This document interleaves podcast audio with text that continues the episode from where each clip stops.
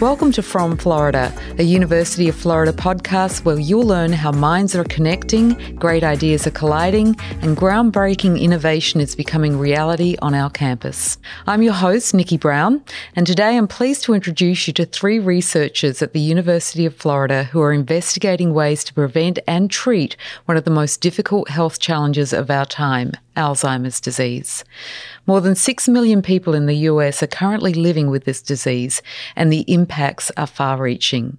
This episode is airing on September twenty-first, World Alzheimer's Day, which is aimed at raising awareness and challenging stereotypes about the stigmas that surround this disease.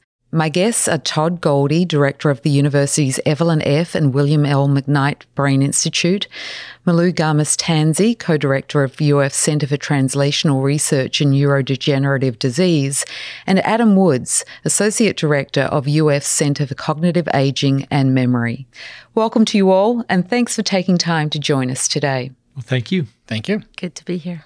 So let's start with a foundational question, and I thought I would direct this to you, Doctor Golde. What is Alzheimer's disease, and is it inevitable? Is it an inevitable part of aging? Will we all get it? Well, so Alzheimer's disease is what we refer to clinically as a dementia. So it's a loss of your memory and higher cognitive function, and it's inexorably progressive. So it begins subtly with, for example, just a little bit of forgetfulness sometimes, and sometimes it appears with loss of executive function, but more often it, the first symptom is a noticeable loss of your short-term memory.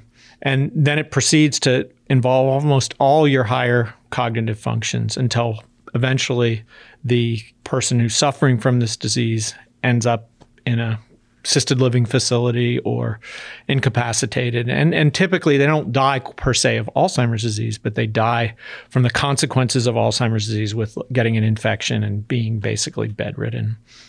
Within the brain, what happens is it's an accumulation of a couple proteins that we call amyloid and tau. There could be some other things going on as well, but to keep it simple, we'll leave it at that. And these actual pathologies that what we call plaques and tangles, plaques are amyloid and tau is um, in, in the tangles, were first described by Doctor Alzheimer's, that's the name, uh, who was a, a German physician who saw the first person with this disease by looking at their brain back in the early nineteen hundreds. And so those are still what we study today. The second part of the question is, is it inevitable? And the answer is absolutely not. What we know is there are people that live into their hundreds who are cognitively intact, and when they die, their brains are free of these pathologies. So we know that there are people who don't get this disease, who age, what we, you know, cognitively successful agers, as we call them, or super brains. And we're beginning to unravel some of the things that protect people from getting this. But nevertheless, as you pointed out in the introduction, it affects a large number of people, and it affects a large number of the elderly population. About one percent over sixty. By the time you're eighty-five, depending on what numbers you believe, something like twenty-five to fifty percent of the population may have it. So it's pretty scary. So it's not that as you age, you have a pretty decent chance of getting this if you live long enough. And th- that's a, a scary proposition because nobody wants to lose their cognitive ability. Right. So you mentioned that it's a form of dementia. How do you differentiate it between Alzheimer's and other diseases that could be categorized as dementia? Well, well, so luckily, one of the major advances we've had over the last twenty years is the development of, of biomarkers that enable us to actually detect these pathologies in living people. And initially, they were imaging studies.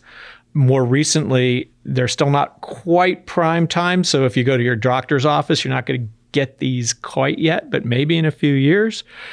There are blood-based biomarkers that are pretty accurate. So if one goes back twenty years ago and even went to the most expert neurologist in the world, they could give you about an eighty percent accuracy in diagnosis. And the only way that we could truly know it back then was if somebody donated their brain and they were looked at at autopsy.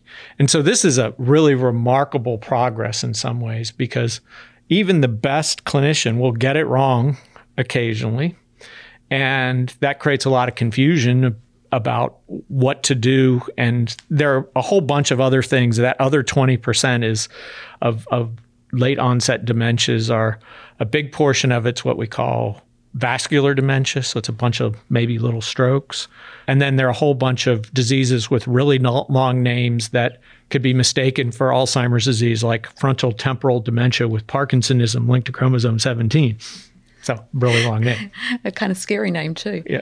So you've all got different approaches to the disease, the study of the disease, and it would be great to hear a little bit more about the description of your approaches and I guess how they differ with one another. So maybe Malú, if you could share a little bit about your approach. Sure. So my group is very interested in understanding how your immune system either protects you or predisposes you to these age-related neurodegenerative diseases, Alzheimer's, Parkinson's. We believe that a long time ago, it was recognized that these diseases, if you looked in the brains of people with dementia, um, you would see that there was inflammation there at endpoint in the in the autopsy. And it was thought that it was just a result of neurons had died and there was inflammation because the professional vacuum cleaners in the brain had shown up to clean up the debris. But now we're understanding and recognizing that perhaps there are other processes that happen in life that may contribute to risk of these diseases, perhaps things that are genetic underlying predispositions that may affect immune cells or glial cells in the brain that make them sluggish or not, you know, playing with a full deck. Um, there might be environmental factors such as lifestyle, diet, different things that contribute to that. And so we believe that inflammatory processes and dysfunction of immune system may be part of what contributes, perhaps in midlife. And so if we can understand what those processes are and understand people at risk, we might be able to diagnose earlier. And if we think of the disease in a different light, we might be able to develop better therapies that use the power of the immune system to leverage new technologies, new therapies, much like the cancer field has done. And um, that is an area that, for instance, you know, my colleague Todd Golde here has used before and is using now, you know, both in Alzheimer's and, you know, together um, with other colleagues here, um, also in Parkinson's. And, and so we study both the role of the immune system in Parkinson's and Alzheimer's, and some of the differences and similarities are teaching us a lot about that. So it sounds like in part you're looking for some triggers as part of that research that you're doing. Correct. Yes. Some underlying predisposition that might be genetic, some interplay with environmental triggers, lifestyle, maybe, you know, diet, um, exposures through what we call barrier sites, through the gut microbiome, through um, olfactory epithelium microbiome, lots of different ways that you interact with your environment, which are now well recognized to present such triggers. Thank you. And Adam, your research? Yes, uh, we're approaching Alzheimer's disease from a slightly different approach in that the work that we're doing in my lab and in our center uh, is really targeted at the idea of preventing the onset of dementia or Alzheimer's disease, or at least attempting to offset when you might develop these diseases. And so the approach we take very often involves evaluation of, of different types of novel interventions, and often very non-invasive interventions that have the potential to alter the brain's function, improve the brain's function, and potentially enhance some of those thinking and memory problems we see in later life. Now, the underlying concept for that is if we can change that trajectory of decline, and that's a trajectory of decline that we experience naturally as we get older. As we get older, even starting as early as our twenties, we see a slow decline in thinking and memory skills. That decline gets much sharper in the sixth, seventh, eighth decade and beyond. If we can take that trajectory and move it up, recover some of that lost function, we have the potential of changing that trajectory towards future decline, development of things like mild cognitive impairment, this stage before Alzheimer's disease, or ultimately and eventually Alzheimer's disease.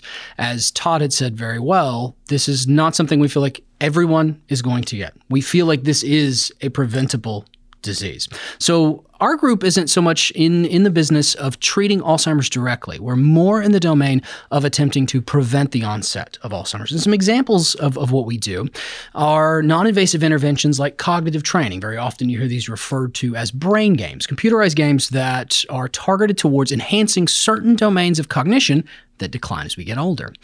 But we don't just do these brain games or cognitive training. We also pair that intervention, which has shown some exciting efficacy. In fact, a recent study showed, using ten-year follow-up data, about twenty-five percent reduction in M C I or mild cognitive impairment conversion rate in adults who had done ten to fifteen hours of this training ten years in the past.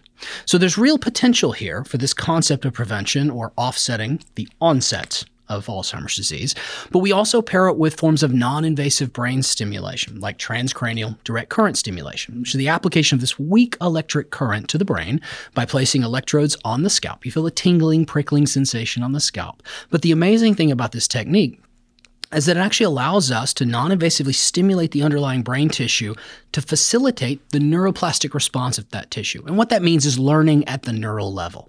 When you take something that facilitates learning at the neural level and you pair it with another technique like cognitive training, which also facilitates learning at the neural level, you have this potential synergy to enhance the overall efficacy of these kinds of interventions. These are just a couple of the interventions we're looking at. We kind of pride ourselves on doing bench-to-bedside research, where we start to try to understand understand the mechanisms of these novel interventions, and then convert those interventions into actual clinical trials and potential clinical applications, with the end goal being to create a series of accessible technologies that can be deployed in the community to help prevent Alzheimer's disease. As I said, I, I sort of grew up in this, what we call the molecular age of, of Alzheimer's disease, and was fortunate enough to be a, a somewhat naive M D P H D student who helped to sort of I think, define causality in this disease. So taking, not doing genetics, but taking clues from genetics and understanding how they altered the biology to lead to Alzheimer's disease. And that really is the foundation, or was the underpinnings of what we call the amyloid cascade hypothesis of Alzheimer's disease, that the accumulation of this peptide we call amyloid in the brain triggers the complex disease.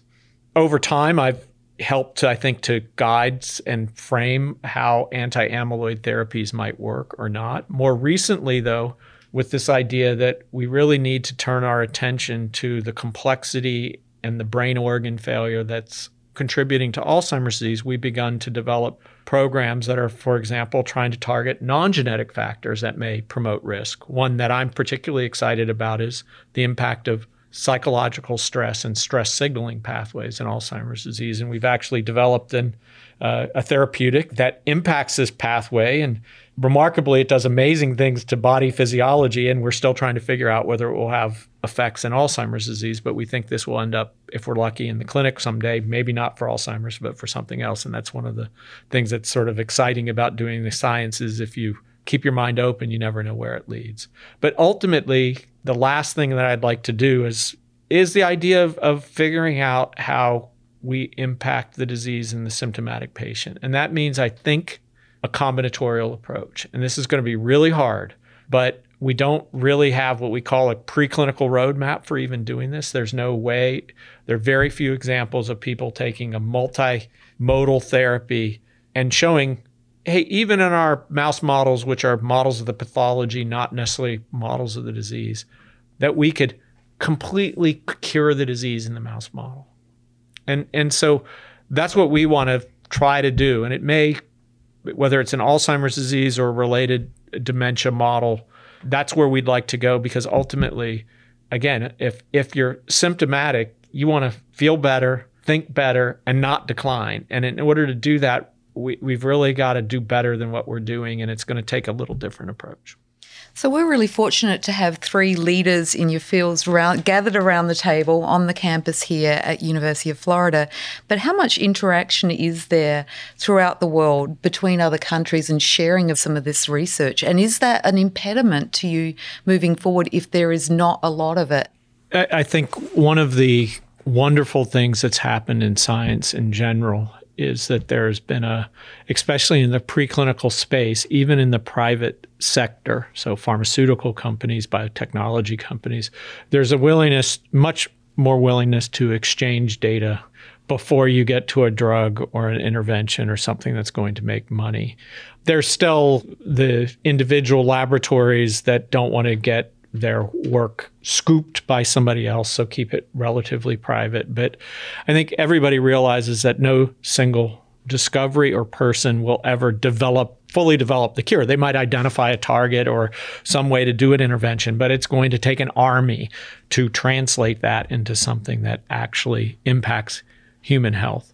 And, and so I think we've all been humbled by how hard this journey is to go from, in my own sort of world of when I began doing research some thirty years ago in this space, we were driven by these amazing genetic discoveries that sort of laid the underpinnings of understanding causality in Alzheimer's disease. And most people in the field thought we'd have something in the clinic that was working ten, twelve, fifteen years later. And we're still waiting. And so it's been pretty humbling, I think, for all everybody in the field to see how hard this disease is to tackle. And we realize we're not going to do it alone, and it's going to take a team effort. And you know, we have a great team of collaborators at the University of Florida who, you know, everybody has individual excellence, but we are all elevated by challenging and working with each other. Anything to add, Malú or Adam? Yeah, I would add that um, Todd is right. The ability now to set up pre-competitive spaces um, that sometimes foundations like the Alzheimer's Association does to bring in pharma and biotech, to set up partnerships with academia, and many of us have them, to move forward with tools to de-risk projects, because sometimes we're experts in one thing and they're experts in another. And so it's that team science and that collaboration that has really changed, I think, in the last ten, fifteen years since I've been certainly at the you know mid-professor level, and and that has has meant a lot. Um, you have to be careful because you don't want to become anybody's testing ground. Uh, it teaches them a lot and it teaches academics a lot. So it's a very important part of what we do. Actually, one of the things that I was involved with was called the, a grant from the Accelerating Medicines Partnership at the N I H. So this was from the director's office, and it was designed to create this preclinical data warehouse where we were required as part of the funding agreement to, as soon as we generated the data and quality controlled it, and this was large scale omic data, so things like how are genes changing in the brain, how are the proteins changing in the brain, what are, you know, in the blood, and on thousands of individuals with Alzheimer's disease or thousands of brains. And this was beyond what any single lab could do. But the point was, it's all went up and accessible to researchers across the world as soon as we felt that the data was of sufficient quality before publication. And, and I think that's a really nice way to think about, you know, that's how we need to do science, especially if it's publicly funded. It, it's to get the data out there, and so the best minds in the world could work on this really tough problem and try to bring something to patients that might actually work. And that became very important in COVID because people were working from home and you could not get to the lab, but you could data mine. You know, it wasn't that long ago that, that science was a silo game where you became the individual that did the one thing and you only did this thing and no one else should ever do this thing because you do that, right? And then we, over the last ten to fifteen years, have really evolved into this concept of team science. And team science is great and at the local level around different institutions. But what we're talking about in terms of Alzheimer's disease and other major diseases is a world scale of science, right? Not just the local team, not just the teams across universities. And efforts to share data, efforts to build worldwide partnerships, which there are a number of models for.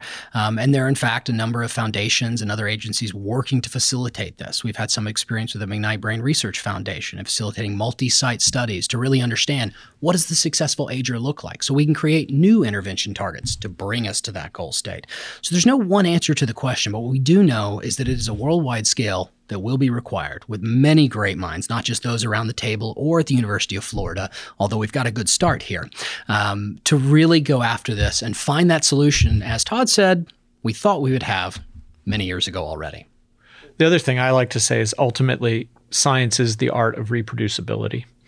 And, you know, uh, something that makes the headlines and then never gets reproduced um, really isn't helpful to the field. And when you have large groups and teams working on it, it generally leads to a higher degree of reproducibility, not leading the field down, you know, rabbit holes and wasting time trying to pursue an observation that was made in a single lab and then is poorly reproduced outside of that laboratory, even though it sounded really exciting. And that's, that still happens, but it tends to be figured out a lot quicker. And so we don't go down dead-end roads. We tend to stay on the path that we think is, is likely to lead us to things more easily. What are some of the impediments that really challenge you right now? Well, I, I think the biggest one that, that happened is we can't do true therapeutic discovery, not pharmacologic, non-pharmacologic interventions, without pharmaceutical partners. The cost of of doing this in academic, we just don't have the infrastructure and and the cost. But those trials cost somewhere between one and a half and two billion dollars at a minimum. That's an, a guesstimate. So you could imagine that there's a big gap between the kind of funding that's been remarkably increased in the Alzheimer's space over the last five years, recognizing that it was sorely underfunded relative to the unmet medical need and the huge societal, personal, and economic tolls it was taking. So that's likely been right-sized, finally, after twenty some odd years. But that's still not enough to really change or say we don't need the private sector to help us. We need them. And so I think that's one of the challenges, and just getting the sufficient data to make that investment is challenging, because a, a private sector looks at this and goes, God, we put a lot of money in and we haven't gotten a return. So why do I want to gamble this huge investment for something that's so far the track record isn't good for probability of success? Thankfully, some companies, not all, some have abandoned this, but some companies are still working very closely with academics and, and ha- still have quite a bit of internal funding to, to make sure that this is still going on. And let's hope that doesn't change, because it will, it, it'll be a not a good thing when the, if there was a real retraction in the, when some drugs failed in the um, around two thousand ten, and many pharmaceutical companies basically stopped doing research on neurodegenerative disease. They said it's too hard. And slowly they regain and re- re- rejoin. But um, academics really haven't lost steam. But I think the real bright spot is the public advocacy groups, think people like the Alzheimer's Association or American Federation for Age- Aging Research, you know, increased, it's, I think it's almost a five-fold increase in N I H funding for Alzheimer's disease and related dementias that we've seen over the last six years. And that's bringing new people in the field, new ideas, and it's it's enabling. I think another impediment has been really that perhaps we've thought about these diseases as, you know, very homogeneous, and they're not, right? So the heterogeneity of of the presentation of, of the diseases has been difficult. And without biomarkers until very recently, we just haven't been able to design a good trial, right? And and a trial that's meaningful and that can inform a good phase two trial. And so when you design a trial and you take all comers, your signal to noise ratio, you can't even test the hypothesis, right? And so it's very tough. And and and if you don't have good biomarkers to really know that whatever target you're shooting for in your trial, um, that you've engaged the target, as they say, right, that you've really hit it. If you don't have that, then it's really difficult to interpret, you know, negative results. The the other thing I would add is that there's been a dilemma of treatment versus prevention. And what the biomarker studies have really taught us, as well as autopsy studies, is that there's a long silent phase to Alzheimer's disease. So pathologies begin to accumulate in your brain twenty to twenty-five years before you show symptoms. And so there's a disconnect. And, and I think a lot of the reasons you might ask, well, why is that? Well, that's because brain reserve and resilience, your brain could withstand a lot of damage before you start showing true cognitive impairment that falls out of the normal range. Yet if we track those people earlier, you know, some of the tests that Adam does and my colleagues within the Alzheimer's Disease Research Center are sort of cognitive stress tests. And you could begin to see that people, even before they would be called symptomatic, actually are having decline in function. It's just within the normal range. So you can't call it abnormal yet. But when you add that with the biomarkers and we get enough data, now maybe something will happen, because we could say, hey, you're going to get, you're on the track to get the symptoms, full-blown, fulminant Alzheimer's disease, now we could intervene. We're, we're still in early days on proving that these biomarkers can serve as surrogates. Alzheimer's is a terrifying disease, I think, for a lot of people. We've seen the effect that it has on our loved ones. And so we're all, a lot of us, thinking of things that we can do to try and prevent it. And I think, Malú, you mentioned earlier about people going down a path that can even be dangerous because they're so desperate to head this horrible disease off. What are some of the dangers that you think people need to be wary of?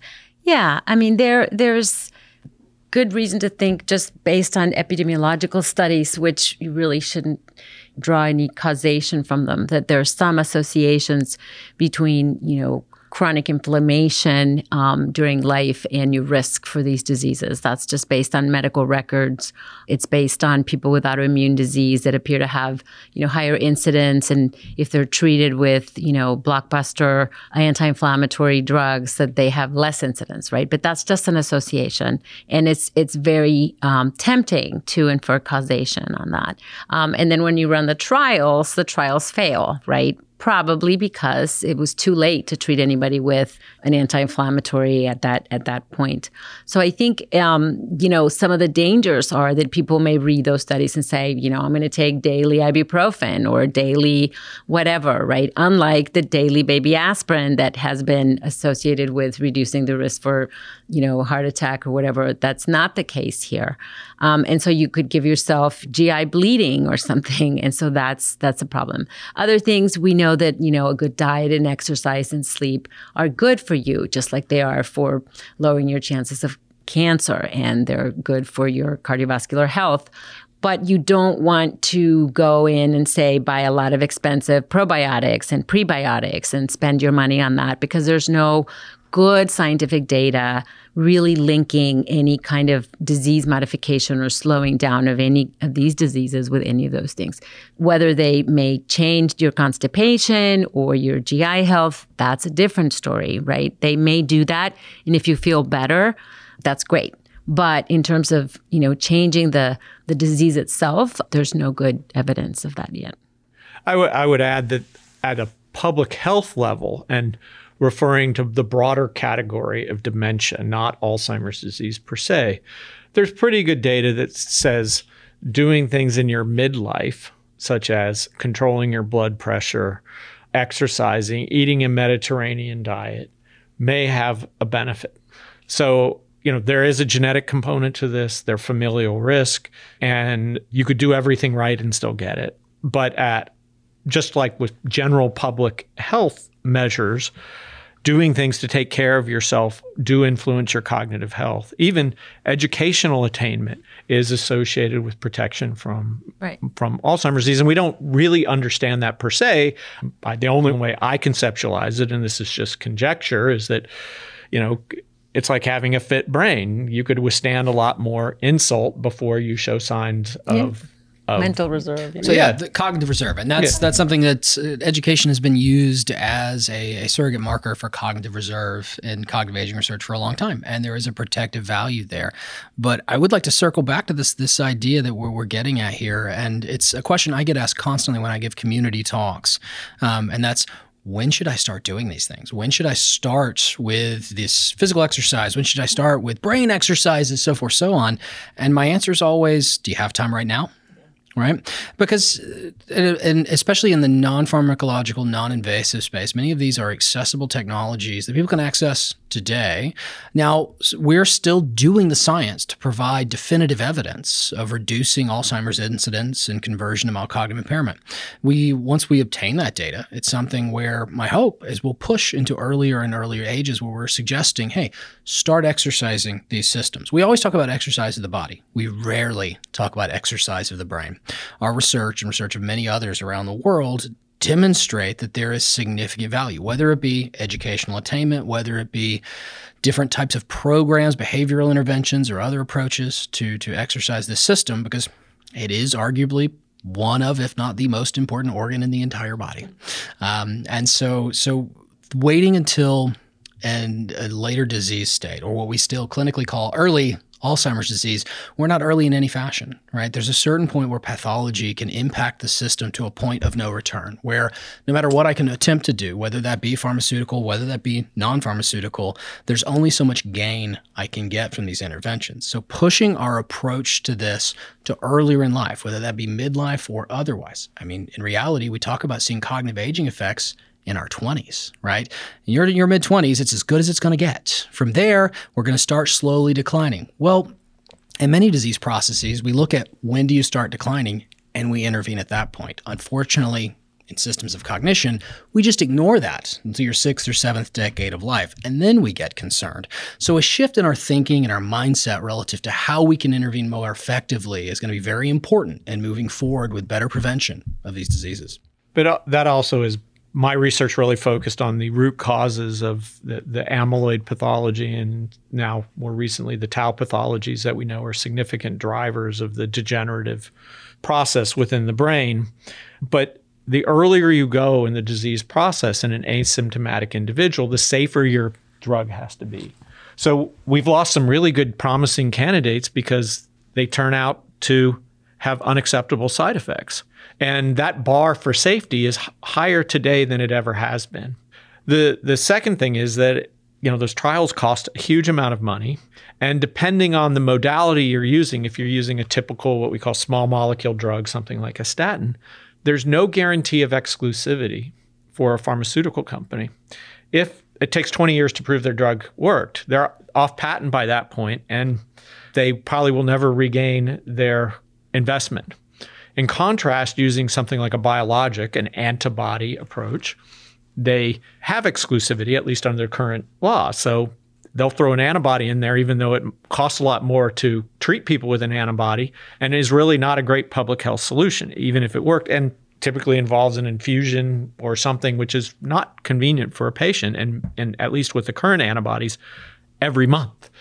So it's a real challenge. So my thinking has actually changed a little bit, and partly it's the recognition that you're late pathologically when you start to show symptoms. You're actually beginning to have what I call now brain organ failure. And if we do not approach the symptomatic patient as somebody who has brain organ failure and try to make that system work better with a multi-pronged approach, be it a, you know, a, a non-pharmacologic intervention, a a mixture of, of things, or what we sometimes call a magic shotgun drug, something that does a lot of things and, and has a has a sort of a, a number of actions that actually can restore function. I, I think we're going to struggle because at the end of the day, even if you have a disease-modifying drug, unless it's amazing and completely stops a disease in its track, an individual on a certain trajectory won't really know that they're get, they're not getting better. You're just slowing their decline.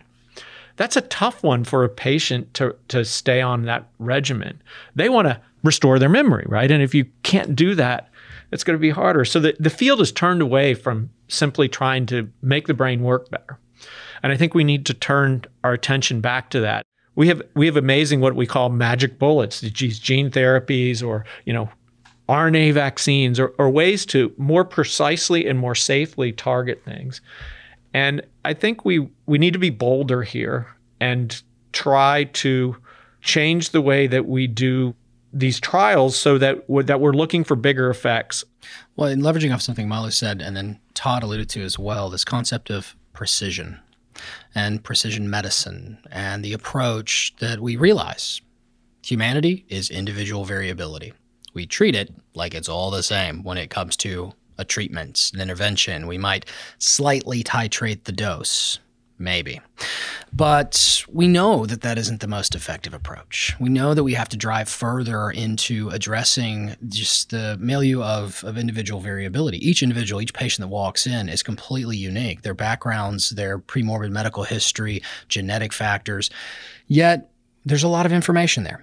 And it's really hard to parse that information into actionable items for intervention. I think one of the things we hope to do as, as we forge forward with newer technologies like the, the A I and our artificial intelligence initiative at the University of Florida is drive these technologies that are incredibly well equipped to take this robust, deep, dense data and start to parse out actionable patterns and targets from what is ultimately the individual variability of the patient, patient to patient.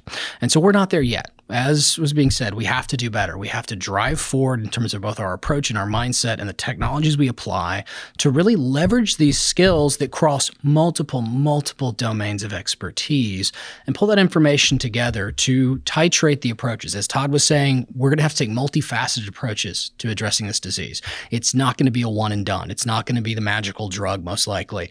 And so in that case, as you said very well, Todd, we have to do better and we have to do more. I, I would also, just on your individual variability, I'd like to call it a little kudos to my colleague, Doctor Tansey, because she's been a real champion of diversity and inclusion in Alzheimer's disease and neurodegenerative disease re- research and women in science. And in general, we do a really bad job of including diversity in our trials. What we should say is we know a heck of a lot about the natural history of Alzheimer's disease in Caucasians of Northern European descent. There's also lack of just uh, diversity, socioeconomic and, and educational diversity. And that's partly because these trials are pretty challenging. If you agree to one of these, you're going to go through extensive neuropsychological batteries that last hours. You're going to strap yourself in an infusion chair for a few hours. You're going to get multiple radionuclide P E T scans. You're going to get m- multiple M R I scans. They might ask you to have an, a lumbar puncture. This is a big burden to place on somebody.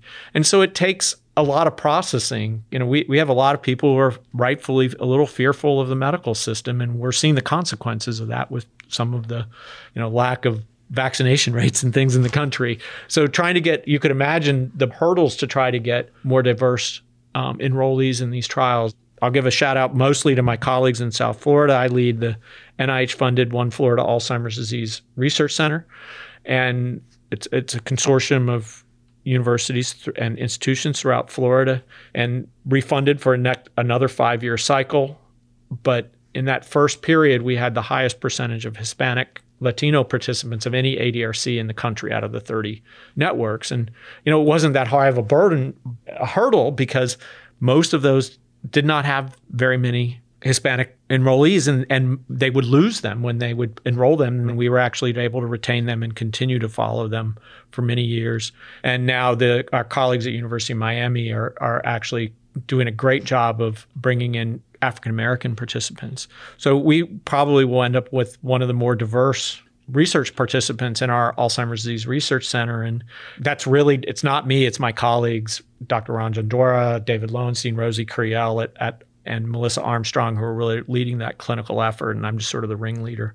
But it, it's really remarkable to see. And, and you don't really understand how bad we've been until you look at the data and go, okay, we have five thousand brain scans on people from with Alzheimer's disease, and one hundred from African Americans, and one hundred twenty-five from Hispanics. It's not quite that bad, but it's close. That's exactly right. We know very little about how dementia affects people of color, um, not just, you know, because of the, you know, demographics, but just lifestyle and, and access to care. And it's a complex picture. And then getting them enrolled in trials is very difficult because of cultural differences and, and outreach and things like that. But I, I do agree with Todd. I think University of Florida does a remarkable job. Um, I think Emory does a really good job as well. They have a really good A D R C that uh, does outreach. Whitney Wharton out there, um, you know, Alan Levy, they do um, a lot of African-American populations. They go into the churches and they they seek them out. But yes, there's a lot that we need to do better to understand the effect of, of uh, diverse genetic background. I, in my mindset, because I'm leading four clinical trials at present and worked on numerous clinical trials over the years, when you see a trial finish and it's five, six, ten percent and, and minoritized participants, that is a failure of science, because that is doing science for the majority and not science for everyone. And so we have to do more. And then, you know, here we work very hard. I mean, we we just finished enrollment in a phase three trial. And across University of Arizona and University of Florida main campus, we ended with sixteen percent minoritized participants. And while our data safety monitoring board and others were really excited by this, I was disappointed. I wanted twenty-five percent. And we invested heavily. We paid for transportation for every single participant from point to point at every time, provided remuneration that was appropriate for the study, provided any kind of accessibility issues and tried to address them one-on-one. We have full-time recruiters out in the community that are in the churches, at these events in the community, you know, literally every weekend, every day they, they, they happen. And, and th- that's literally what we have to continue doing. We have to do more because we can't continue having these drug trials finish to where it's not representative of the U S population. That is a failure. Resources, websites people can go to. So um, just for some local information, there's uh, some data on the research that's going on at the University of Florida that's updated um, at the McKnight Brain Institute, so m b i dot u f l. Our brain's helping yours. And there's there's also um, a, a website for our One Florida Alzheimer's Disease Research Center. And then uh, I, I think one of the better websites on, on the larger scale is the National Alzheimer's Association um, website that really lays out in, in lay language the disease, its impact, and how you could go to get, I mean, we didn't talk about things like caregiver burden and, and other kinds of things. And, you know, caring for a loved one with this disorder is a huge burden and, and a real challenge. Um, there are resources and, and links to that, to support groups, ways to manage that, et cetera. So the Alzheimer's Association, I think National Alzheimer's Association website is probably the one that I would most strongly recommend as if, if you just want to fi- figure out how you're going to cope with this disease. Um, and then probably the C T R and D website. The C T R and D uh, website, yeah. Center for Cognitive Aging and Memory websites would make sense to include in that as well. Well, and and a final one would be um, trials. Um, there's uh, uh, clinical trials dot gov. And so if somebody yeah. does want yeah. to enroll in trials, and if they're hearing that someplace besides the state of Florida, um, you know, these are run nationally and there are many sites, and, and one could look at trials in mm-hmm. your area. Pretty much if you are running a clinical trial, whether it's non-pharmacologic or mm-hmm. pharmacologic, mm-hmm. it has to go on that site now. And I get emails all the time uh, from people who've gone on c t dot gov or clinical trials dot gov, and they'll reach out and say, hi, I'm at this location. Are you running a site here? I'd like to participate in your trial. And so it is a resource that people use to find trials that may fit. Um, you know, we have local research registries and other things of that nature, but clinical trials dot gov would probably be a nice one to add in. Mm-hmm. So we've spent a good amount of time, and I think we've barely scratched the surface because there is so much to talk about. But for our listeners, are there any things that you would say they should be on the lookout for in the next few years? Any breakthroughs that you might see coming or developments that we should be on the lookout for? Well, I think it's a really exciting time. There, you know, there is a renewed interest in pharmaceutical companies, and I think whether you think this new drug worked or not, at least for some people, this will mean that there is a path to getting some financial reward for investing in therapeutic development in this space. And and so I think that will bring about continued investment in the pharmaceutical sector. But we're beginning to unravel the complex biology of this disease in ways that I think we wouldn't have un- really anticipated a few years ago. And I think that with the uh, you know novel technologies around R N A vaccines, I'm not sure if that's applicable to Alzheimer's disease, but somebody might find it. There are gene therapies. There's an ability to more rapidly identify novel traditional small molecule drugs or make new antibodies. So I, I, I think there is hope. Um, I think we need to make sure we need to learn from our failures or less not not complete successes. And and I think the field's willing to do that. We've eaten enough humble pie that we could say, hey, we could change, we need to change the dialogue. And when we think of developing a therapy or an intervention, we need to align it with the stage of disease, be it even clinical or preclinical, where it's most likely to show an effect.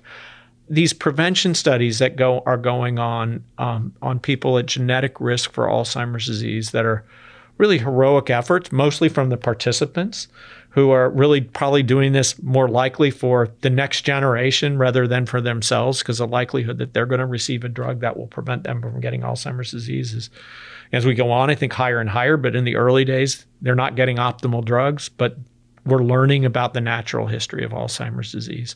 And that's ultimately how we're going to figure out how to prevent this disease, and is in those people initially. And then We'll, we're going to figure out ways to intervene better in people who have the symptomatic phase of the disease. I fully believe that. It's not going to be easy, but we're going to roll up our sleeves and get to it. Anything to add from anyone? Yeah, I think people should be on the lookout for acknowledgement that while it is a complex disease, we are getting a better hand on the biology. We are understanding how the gene and environment interactions, you know, and the immune system, how you respond um, to your triggers outside, you know, stress, sleep, diet, all those things come together to dial up a dance card of your predispositions and your likelihood. And while you can't necessarily control your genetics right now, there's probably an opportunity to potentially do a lot of things about the other factors as soon as we find out more about them. I'm extremely excited about the potential for modulating the immune system to understand um, risk and lower lower those risks over a lifetime and uh, develop new therapies. Um, I, I don't have really much to add in that. I think my, my colleagues have said it very well. Um, I think the one thing I would like to reiterate is the heroes in this aren't the scientists. It's not the clinicians. It is the participants. It's the participants in all of these trials that come in day after day. And you talk to these participants and they say, I know this probably isn't going to help me directly, or maybe it'll help me a little, but if I can help move this forward, I can help my children, my grandchildren, that to me is the sign of a hero. And that's the people we're working with. Those are the people who are going to break the bow in this and move this forward. We're just going to be there to help and facilitate.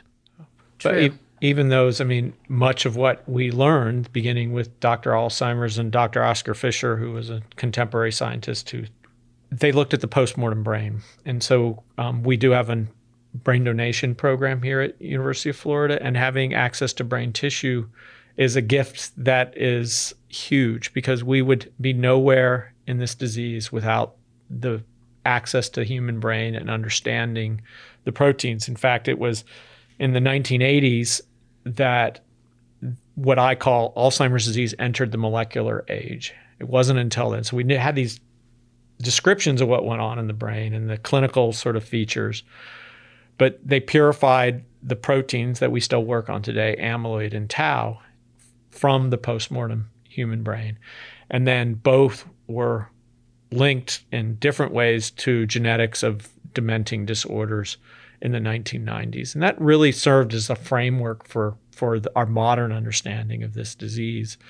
Though in some ways people are, it, we, we also oversimplified it at that time. And as Adam said, we and, and Malú, there are so many factors that influence your cognitive trajectory. It's not just about amyloid and tau.